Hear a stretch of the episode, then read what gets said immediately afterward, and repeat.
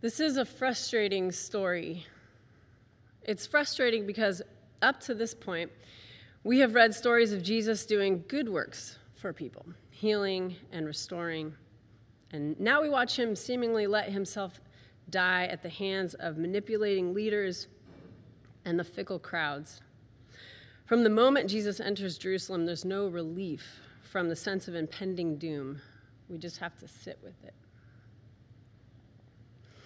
In years past, I've worked hard to put myself into this story, trying to ask myself, what must it be like to feel anguish of this sort? What would it feel like to stake your hopes in something that dies? I have tried to feel what the disciples might have felt a liminality so deep it could seem that hope itself had died. We are in an objectively dark moment both in the story of Jesus' life and in the story of our world.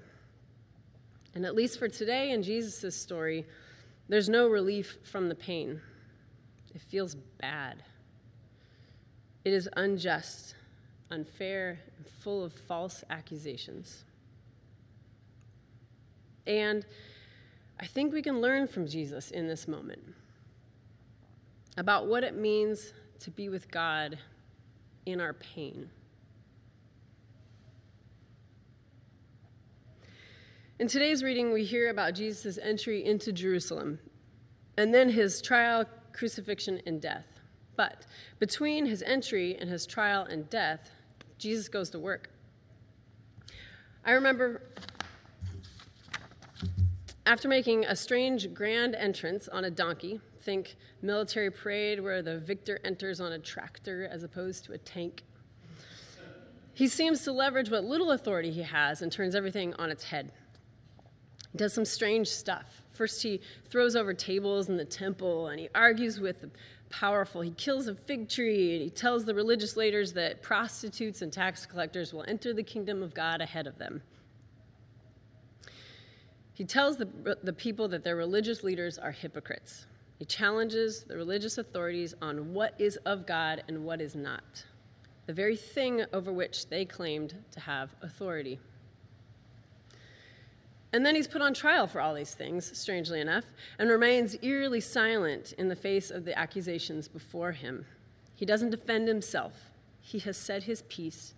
He knew there would be consequences to what he said and did, and he still stayed the course, which in this case was a violent death. Ten years ago, in the spring of 2010, I decided to go to seminary. I went because I thought it was the only place where I could find answers to my questions.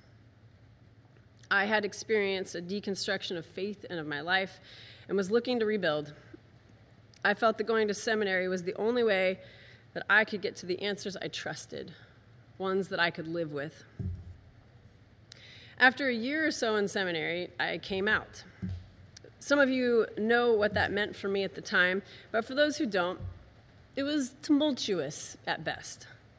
Accompanying my coming out was an immense amount of loss friends, family, culture, the ground beneath my feet. It left me lost, searching, and angry.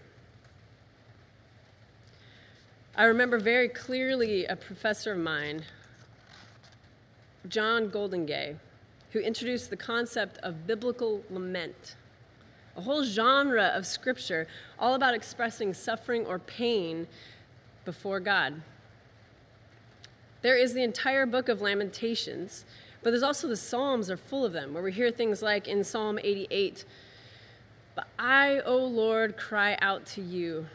In the morning, my prayer comes before you. O oh Lord, why do you cast me out?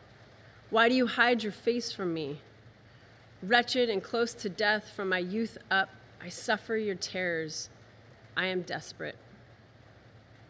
Or how about the start to Lamentations?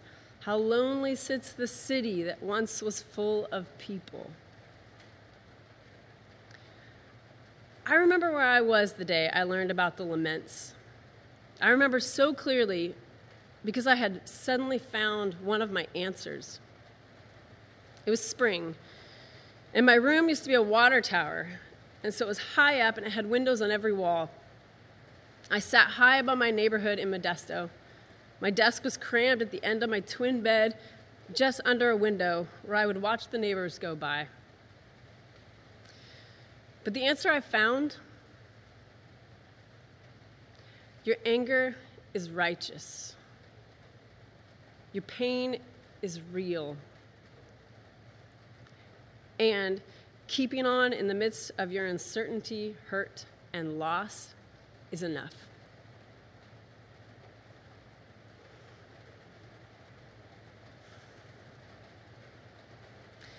I sat there with tears in my eyes, released into my pain like it was deemed worthy. It was good enough because it was true.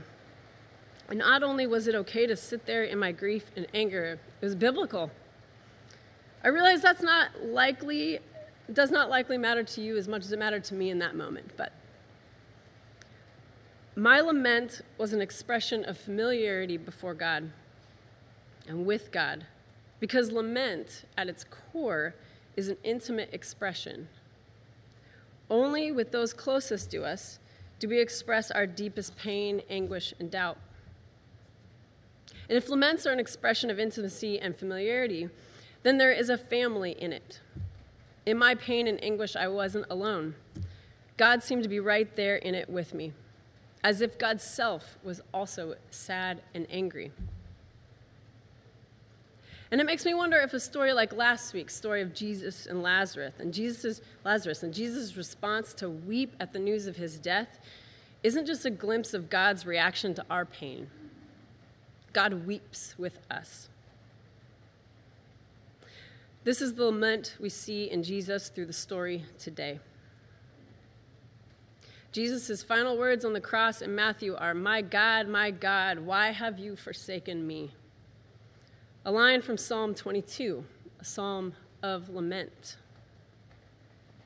And in this, we see the intimacy of Jesus in pain, freely relating to God as if God were also right there mourning with him.